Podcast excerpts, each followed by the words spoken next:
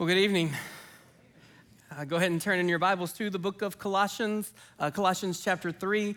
We'll pick up with verse 18. We'll finish up chapter 3 tonight, and we'll actually even get into the very first verse of chapter 4. So, Colossians 3 18 through 4 1. Uh, this is the next to last message in this series. So, so we got one more to go. Next week, we, like I said, we'll cover verse one of chapter four tonight, but then next week, we'll cover all the rest of chapter four, including verses 7 through 18, where it has a bunch of names of guys you can't pronounce, right? We're going to cover those as well. So that's next week. Um, but tonight, we're going to, to look at this passage, uh, Colossians 3 18 through 4 1. And this is starting to get into this, like, like Colin mentioned, the household of faith, the household of Christ. So, just to, to recap real quickly where we've been, most of Paul's letters follow a standard format of him, he shares the gospel, and then there's a transition point where he says, in light of the gospel, this is how you're supposed to live your life. And so that's exactly what he did with the book of Colossians. He exalted Christ. We spent the first couple of messages talking about the person and work of Christ Jesus, how he is the image of the invisible God, the firstborn of all creation, that long list of just attributes where Paul has this beautiful depiction of who Christ Jesus is. But then we get into chapter 2, and he actually, uh, chapter 2, verse 6, he says, Therefore, as you received Christ Jesus, the Lord, now walk in him.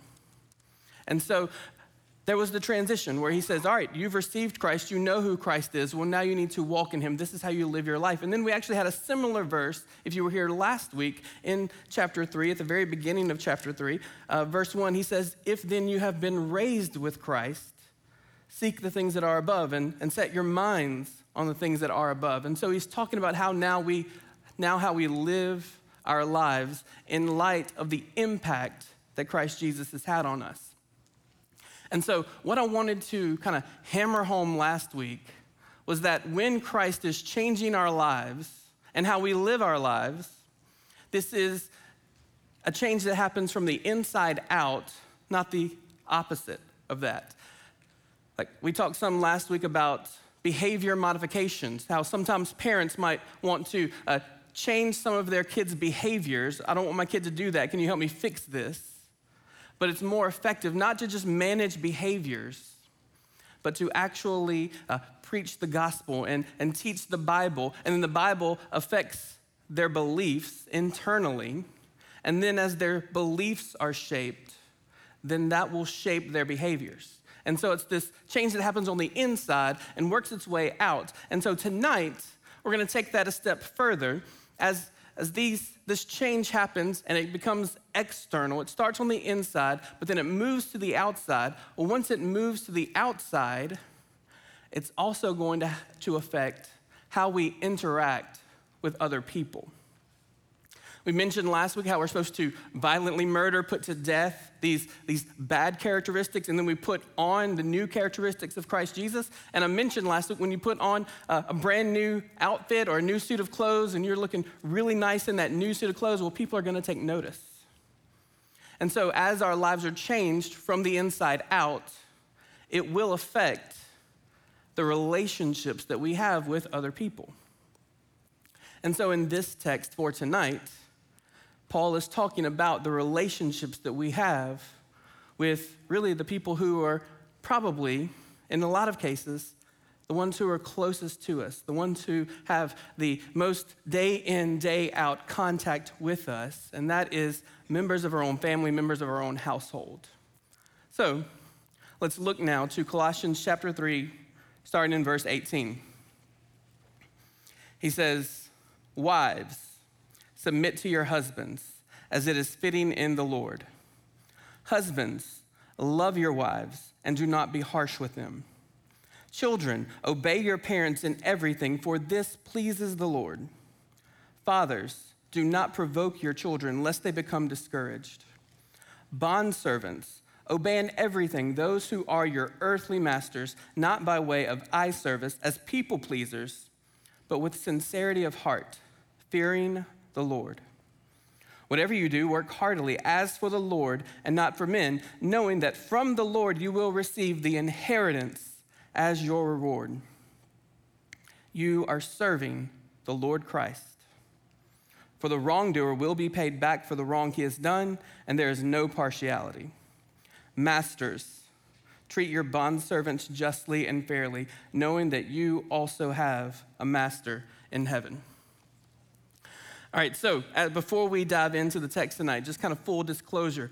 Um, if you remember kind of the end of the year last year, uh, Chad on Sunday mornings was preaching through the book of Revelation, right? And he mentioned a few times that of any of the sermon series or commentaries that he had found on Revelation, he, his sermon series was the shortest, right? He spent the, the least amount of time in Revelation of anybody else, right? And he kind of made mention, like, wish we had more time to kind of dive into some more of these details. Well, this passage of scripture, really more than any other one that I've come across, when looking at how other pastors or other commentaries have handled this, this one, more than any other, gets broken up into more than one message. Like, there are a lot of people who, like, there were really six categories the wives and husbands, and then there, so wives, husbands, children, parents, uh, then servants, and then masters. So it's six categories there. There are some pastors who broke that up into six different sermons. There are others who at least broke it up into three, right? Just took them, like, put the two couples together. Well, I'm gonna try to do it all in one. And so that means we're not gonna be able to go into detail into all of these sections. And so I, I do wish we had more time, but there's going to be so much so many questions I'm not going to be able to answer, so much that we're not going to be able to address and give the time that it really deserves. And so, because of that, well, and we'll get to that in a minute, I'm going to try to come at this at a little bit different angle. But before we get there, I want to begin tonight by sharing with you two important truths. Two important truths. The, the first important truth, number one, is that our roles have been assigned by God. Okay, so, so talked about those six groups. Those are the roles that I'm talking about. And so uh, and everybody in here should fall into at least one of those categories. Most of us are going to fall into multiple categories. And so that means you have more than, more than one role here. Well, that role has been assigned to you by the Lord. So if you are a husband, it means that you have received the gift from God who is your wife. Or you, if you are a parent, it means God has given you the gift of children. And so he has assigned these responsibilities to you. And so, what I want to do is very quickly kind of look, when we talk about God's design and God's plan, I love when it's appropriate to look back at Genesis chapters 1 and 2. Because Genesis chapters 1 and 2 is a glimpse into what God's creation is supposed to be like before Genesis chapter 3 when it like when sin enters into the equation and everything goes wrong, right? So, if we look at Genesis 1 and 2, what we see is that all of these different roles, all these different relationships, this is all part of God's plan from the beginning. So, marriage, so that relationship between husband and wife, God's idea. Genesis 2, verse 18 Adam has been created, and God said it is not good for man to be alone. He creates for him a suitable helpmate. He gives him his wife Eve. Having families, raising children, God's idea. In Genesis 1 28, he gives Adam and Eve the command to be fruitful and multiply. These two image bearers, made in the image of God, your job, one of your jobs, is to make more image bearers and fill the earth. So, having family is part of God's plan from the beginning. And we don't see masters and slaves in Genesis 1 and 2, but we do see this idea of work and oversight of others. In uh, Genesis 2:15, it says that God put Adam in the garden to work the garden. And then again in Genesis 1:28, he gives Adam and Eve dominion, authority over the rest of creation. And so there is that sense of work and oversight that is here, part of God's design from the very beginning. So, with that in mind, sort of a takeaway is that we must prayerfully consider different situations. So, we know what, hopefully, you know what role you fit into, what your responsibilities are in relation to this text. But our tendency is to, when we hear a passage of scripture like this, where the writer is addressing certain groups of people, our temptation is to check out when we don't think it applies to us. Well, I'm, I'm not a wife, and so that means when it, he gives us the verse on wives, it means I don't have to listen or pay attention, right? Well, I want to ask you to fight that temptation and not to check out in those situations because if you remember back to last week, this is not about behavior modification. This is not about hearing the commands of Scripture and saying, okay, this one applies to me. This is how I'm supposed to act. No, what's just as important, if not more important, is not just our behaviors, but it's our beliefs. And so even though I'm not a wife and never will be a wife, it is important for me to know what Scripture has to say about wives because I need to have right beliefs about that. And that's going to affect my beliefs of what my role is as a husband. And so we, we do need to prayerfully consider all the different situations all the different roles and responsibilities, even if they don't directly apply to me, even if they don't direct, directly apply to me right now or won't ever apply to me, we still need to know and understand what God has to say. And then the second important truth the first one was our roles have been assigned by God. Well, secondly, in our roles, we are accountable to God. This morning, when Chad was preaching through Psalm 96, or he was, um, he, there was a part where he was saying, showing us how many times the word Lord was mentioned. Well, I want to do that exact same thing tonight in this text. Over and over, we're going to see that these roles have been assigned and we are accountable to the Lord. Look at verse 18. Wives, submit to your husbands. Why? It is fitting in the Lord. Verse 20. Children, obey your parents in everything, for this pleases the Lord talks about bond servants and into verse 22. So, with serve them as uh, not as people pleasers, but with sincerity of heart, fearing the Lord. Verse 23, whatever you do, work heartily as for the Lord. And then verse 24, knowing that from the Lord you receive an inheritance. And then he just hammers it home you are serving the Lord. Then one more time, uh, chapter 4, verse 1, he says, Masters, treat your bondservants justly and fairly, knowing that you also have a master in heaven. So, as a husband, why do I need to obey the command of what it says for husbands to do? Well, it's going to benefit my wife, it's going to benefit, my family, but the main reason is because God told me to. And I'm going to stand before Him one day and give an account for what I did as a husband and as a father. So we are accountable to that. Now,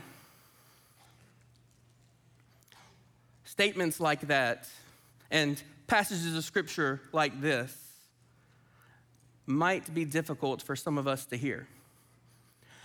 Because just as we said, we need to be aware or consider, we need to prayerfully consider different situations, we also must prayerfully consider difficult situations. Like, we're talking about how important it is for you to fulfill your role and responsibility as a husband or as a wife. Well, what about what if you're struggling in your marriage. It's real hard for some wives to hear submit to your husbands without them immediately coming up and saying, Well, you don't know my husband. You don't know what I have to deal with. You don't know what's going on in our home or what he does. Um, it's, it's hard for some husbands to say, Love your wives, and without saying, Well, you don't know what our relationship is like.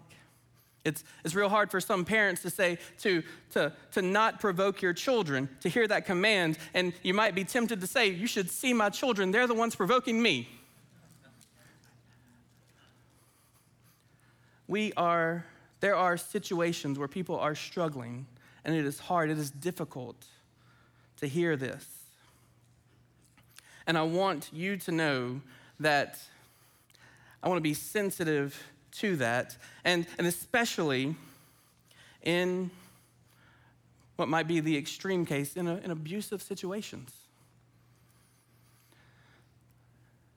the command of submitting to your husbands should in no way be a trap to a woman who is uh, right now in the midst of an abusive situation at home. In fact, it says, submit to your husbands as is fitting in the Lord. If your husband is abusing you physically, verbally, mentally, in any way, shape, or form, that is not fitting in the Lord. It says, children, to obey your parents because that pleases the Lord. Well, if parents are abusing children, that is not pleasing to the Lord. And so, in these most difficult situations, please hear me say that these verses shouldn't, should not trap you, are not meant to trap you in that difficult situation. In fact, let me encourage you to do what you can to receive the help that you need in those situations, even maybe speaking up to someone tonight. Maybe even getting up in the middle of my sermon right now, taking someone by the hand and telling someone what's going on so that you can receive the help that you desperately need. So, so those are the two important truths we, these roles have been assigned by God, and in these roles, we are accountable to God. And now, we want to dive more into these verses and look at two incredible tasks. So, first of all, there's obviously more than two commands in this text, right? There's at least six because we've got six different groups here. Um, but what I've done is sort of combined them into two separate categories, three and three, right? Um, so there's these three uh, different couples, like husbands and wives. There are uh, children and parents, and then there are the servants and the masters. And so, in the first category, I've taken the, I guess, what, from the world's perspective, what you might consider to be the, the lesser of the two, right? The one who has been told to submit or to obey, which is the first one in each of these couples. And then in the second category, I'm talking about the one who has authority over them right? And so we're going to look at those two different categories. But like I said, we don't have time to really dive into everything that's involved in, in any of these different categories or any of these different roles. And so, what I wanted to do, instead of trying to just do a bad job of explaining each one, what I wanted to do instead, as we have looked at the book of Colossians, and over and over, we have exalted the person and work of Christ Jesus. I wanted to just try to do my best to take each one of these roles and show how being obedient to these commands in these roles helps us to identify with the person and work of Christ. So that's going to be the plan for tonight. So, first, the first incredible task, number one, is to submit to the leadership of Christ. And then we're going to take the first person in each of those three different couples. And so we're going to look at wives very quickly, we're going to look at children very quickly, and then servants very quickly. So, first, wives, verse 18 says, Wives, submit to your husbands as is fitting to the Lord. And so instead of spending a lot of time talking about what submission looks like in the household with a, the wife submitting to her husband, what I want to do instead is just remind you that Jesus Christ offers us the perfect picture of what godly submission is supposed to look like. Now, obviously, Jesus was not a wife. In fact, when scripture talks about, like, uses the analogy of marriage as a depiction of the gospel, Jesus is the bridegroom. We, the church, are the bride of Christ, right? But Jesus did submit perfectly to his Father. If you think about the fact that in the Garden of Gethsemane, as he was approaching the cross, he prayed to his Father and he said, essentially, Lord, if there is any other way we can do this, any other way that this plan can be fulfilled without me having to experience this torture and give my life in this way. How about we do that instead? But then he submitted and he said, Not my will, but your will be done. So in Christ Jesus, we have the perfect picture of submission. But what I want to uh, make sure is clear is that in this act of submission to his Father's will, he did not lose any value or worth by doing that. So we, we look like, it, like, think about the Trinity. You have God the Father, God the Son, God the Spirit, and they are all of equal value and worth. They're all God. But they have different roles and responsibilities. So within the marriage, you have two people, husband and wife, both made in the image of God, of equal worth and equal value, with different roles and responsibilities. And in a similar way that Jesus the Son submitted to God the Father, in this text, God is calling wives to submit to their husbands because that is fitting in the Lord. Secondly, children, he says, verse 20, children, obey your parents in everything, for this pleases the Lord. And again, in the picture person of Jesus, we have a, the perfect picture of what godly obedience looks like. We just gave an example of Jesus obeying his heavenly Father. Let's bring this down more to our level, and let's remember that Jesus had earthly parents too. And so, Jesus being raised by Mary and Joseph. Now, it's, it's easy for us to think of Jesus, even, even the perfect Jesus, sinless Jesus, who is the image of the invisible God. It's easy for us to think about him submitting to the will of his heavenly Father.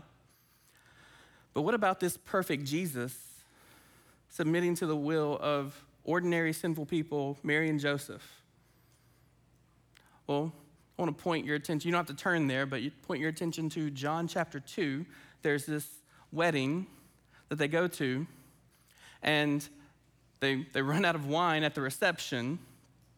And Mary asks Jesus to do something about that. And he, his response is, No, it's not my time. Like he's not, not here to, uh, actually, so he actually makes a pretty good point, right? Jesus knows that his purpose, his mission is to come and seek and save the lost. Restocking the drinks at a party doesn't really fit into that category, right? But eventually, what does he do? He performs a miracle and he turns water into wine, not because he had to, not because it fit into the plan of redemption that his father had set forth, no, he did it because his mom asked him to. So he chose to honor and to obey her. So, in the person of Jesus, we see this clear depiction of godly obedience, another example for us to follow. And then we also see servants, verses 22 through 25. It says, Bond servants, obey in everything those who are your earthly masters, not by way of eye service as people pleasers, but with sincerity of heart fearing the Lord. That tells them to work heartily, to work for the Lord, not for men, knowing that from the Lord they're going to receive an inheritance. We are serving the Lord. You are serving the Lord. It's interesting, to me at least, that when we get to servants, he actually has the most to say to them. All the other categories, they get one verse. He has multiple things to say to these bond servants. But what many people, and again, this is something we don't necessarily have time to really dive into all the way, one of the things that people get upset about is what he doesn't say. Paul, in this passage of scripture, does not condemn slavery. Because bondservants is what my translation says, but if we go back to the Greek, probably the most accurate way of describing that word is slave.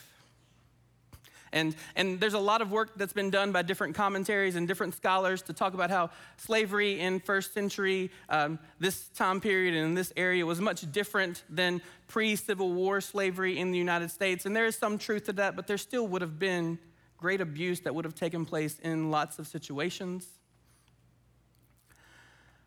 We need to kind of rest in is that even though he does not condemn slavery here. There are multiple instances where he encourages slaves, even in, uh, I believe it's First Timothy, encourages slaves to seek freedom if they are able to. And then I want to show you this. We'll talk more about this next week, but maybe even on the same page. Uh, if not, just need to flip one page over. In verse chapter 4, verse 9, one of those names is a guy named Onesimus. Onesimus was a slave. If you're familiar with the book of Philemon, Philemon was the master, the slave owner. Onesimus runs away. And in the book of Philemon, Paul is writing to Philemon to say, Receive Onesimus back, not as your servant, but as a fellow brother in Christ. And that's really, and he talks, he's going to talk to masters here in a minute about treating them justly as fairly. Uh, even if he seems to be saying that they're going to remain slaves in this context, he is saying that these slaves, these servants in the household, don't need to be treated as lower class citizens. They need to be embraced as part of the family of God. We also need to remember that in the person of Jesus, we find the ultimate act of service. Philippians 2 talks about how even though Jesus is God, he did not seek he did not see equality with God as a thing to be grasped, but instead he emptied himself out and he took on the form of a servant. He submitted to death, even death on a cross. So, first incredible task is we need to submit to the leadership of Christ. And then, secondly, we need to serve with the love of Christ. So, I mentioned earlier that this next section, these next three people, these are the people who have authority over other folks. So, if they're the ones who have authority, why in my outline here do I say that they need to serve?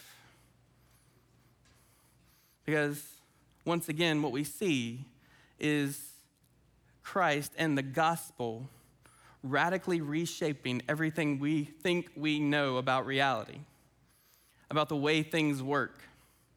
See, in the church and in the Christian household, the ones who have authority are meant to not lord their power over others, they are meant to serve others with love and compassion. So, first, we see husbands the command to love your wives in verse 19 love your wives and do not be harsh with them. Again, we see this picture of love best displayed in Jesus. The same author, Paul, in writing to another church in Ephesus, Ephesians chapter 5, says, he says something similar. He says that husbands, you're supposed to love your wives, but he takes this step further love your wives as Christ loved the church. Well, Christ loved his church so much that he died, that he sacrificed his life for us. And so, a good, godly husband should be willing to sacrifice himself for the good of his wife.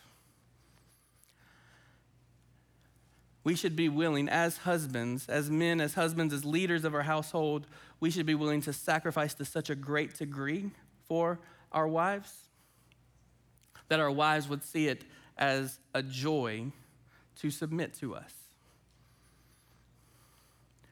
Just as we, as members of the church, hopefully see it as a joy to submit to our Lord and Savior. Moving forward, fathers, in verse 21 says, Fathers, do not provoke your children lest they become discouraged.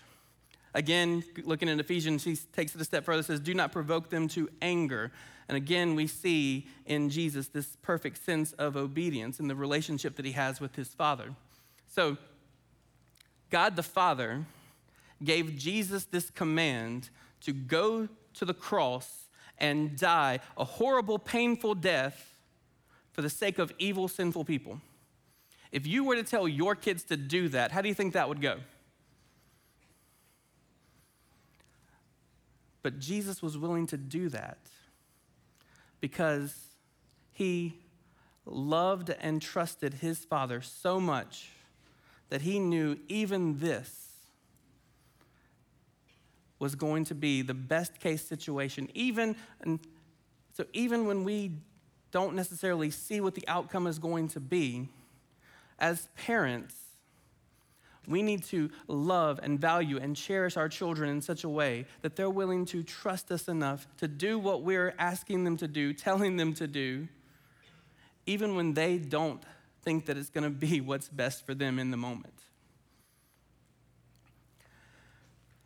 I know that when I, as a parent, am most tempted to provoke my children to anger, it's oftentimes at a moment of their disobedience.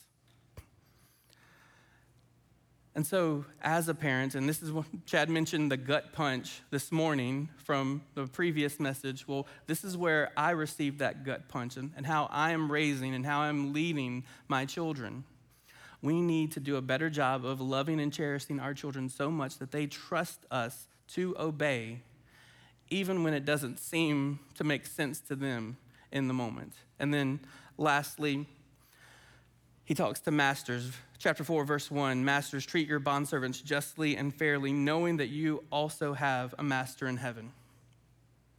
And so, this idea, and again, there is, in, with it being the relationship between a master and a slave, there was no legal requirement for these masters to do, to in any way, shape, or form treat their servants with this type of respect if they didn't, if they just treated them as lower class citizens or, or just not even people, but just property, there was no legal penalty for them. They were fully within their rights to do that. But God's word is telling them not to do that, to treat them as equals, to treat them as members of your household who are deserve equal respect because they have equal value. Treat them justly and fairly. And you better do that because you also have a master over you in heaven. So sometimes people want to like associate this with like our workplace situation. If you are the boss at work, or if you have, even if you're like a supervisor who just have other employees who serve under you, we need to treat those people that we have authority over with, with justice, with fairness, with respect. Again, as we look to the person of Jesus to see how we fulfill this and we identify with him, and as we kind of transition now into our time of response, I want to point out to you that yes, we do have a master in heaven, but he doesn't always treat us with justice and fairness. And that's actually a good thing for us.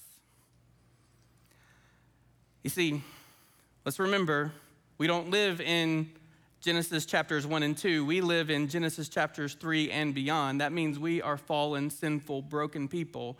And sinful people deserve to be punished. When we break God's law, there are consequences for that. And justice means sinful people get the punishment that they deserve. And so, out of his great love for us, our heavenly master instead decided to punish, to pour his justice out on his perfect son. And if we place our faith in Christ, if we receive that gift of mercy, that gift of salvation that is a free gift through Jesus and his work on the cross, we place our faith in him, confess him as Savior and Lord, then we get the reward that he earned and we were never able to. Look again at verse 24. He's talking to the servants here but he says, knowing that from telling them to work heartily for the Lord, as, as for the Lord, not for men, verse 24, knowing that from the Lord you will receive the inheritance as your reward. The servants who were hearing this letter read out in the church, when they heard that word inheritance, their ears really would have perked up. Because as slaves, as servants, they don't get an inheritance. The inheritance is reserved for the children of the master. Earlier, when Colin was leading us in worship, he talked about that last song about how it is a perfect depiction of what we see here. We were those people who don't deserve the inheritance. We are the, the sinful people who only deserved punishment. But out of his rich grace and mercy for us, we have been adopted into his family. You can be adopted into his family today by confessing your sins, placing your faith in Christ, confessing him as Savior and Lord. In a moment, we're going to spend some time. Uh, we'll, we'll stand up and we will sing praise. And during that time, or even after the service, you may want to come over here. There are some people who are going to be in this room, and they would love to talk to you about being adopted into God's family. But before we do that, I want to spend some time in prayer. As we have ended each of these sermons on Colossians, I want us today to, to spend some time praying, humbling ourselves before the Lord, and praying and letting our prayers be guided by the text we've just gone through. And the first thing I want us to pray about is I want us to remember those difficult situations. I want us to spend some time thinking about the people who are maybe even in this room right now who have a troubled marriage, or maybe who have already been through a divorce, or have issues with their children, or, or children who are having serious issues with their parents, or, or maybe there are issues in the workplace with, with your boss or with your employees, difficult situations that we just need God's help. Maybe that's you. Maybe you're the one who is just lifting up that prayer, desperately asking for God's help. Or maybe there are people that you know and you need to spend this time lifting them up to the Lord by name. So, first, ask God to provide comfort and help to those who are struggling in their roles. Let's bow our heads and let's pray silently.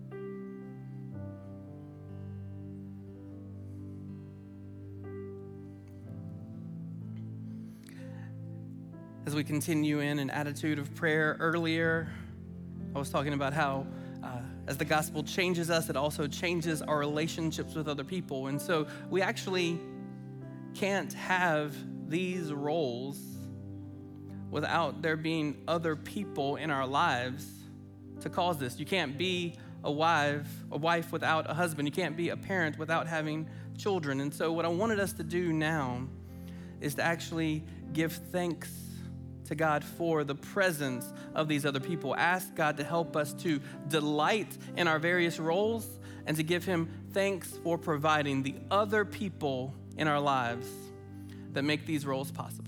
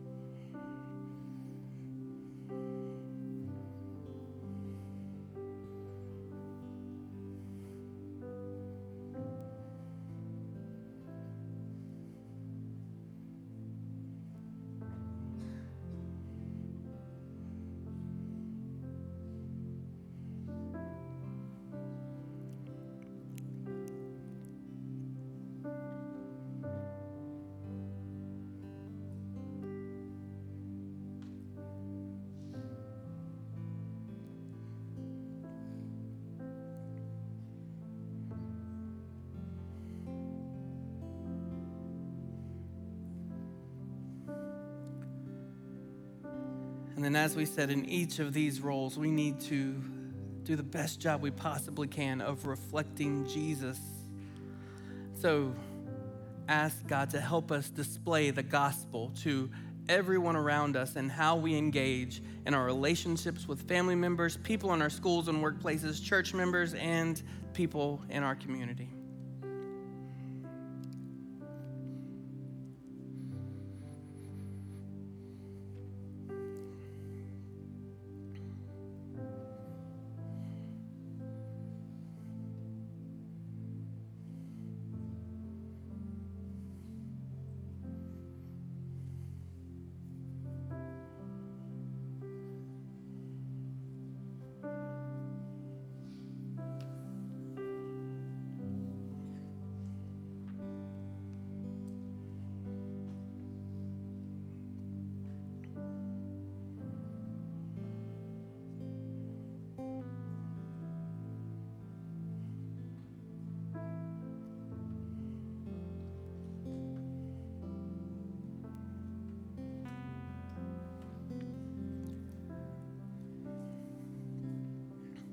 Our gracious Heavenly Father, we thank you for Jesus.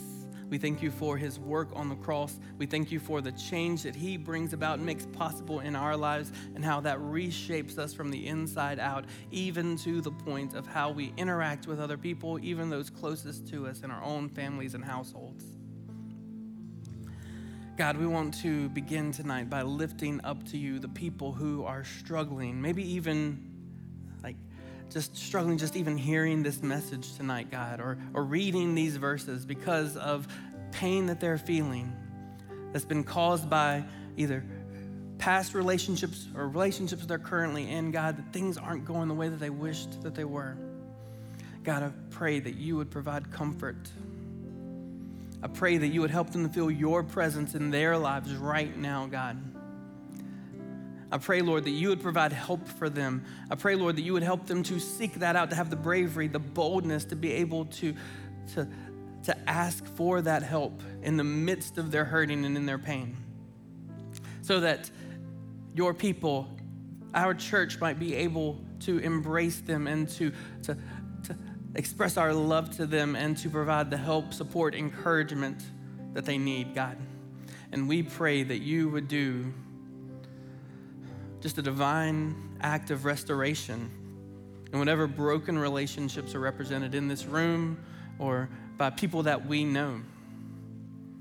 That you would bring about healing, that you would restore marriages and relationships between parents and children, relationships between, uh, in the relationships in the workplace, God, I pray for those who are in that extreme situation of, of feeling abuse or been harmed in some way, God. And I pray again for health and freedom and restoration to take place, God. And we pray for, for, for your justice to take place where it needs to, God.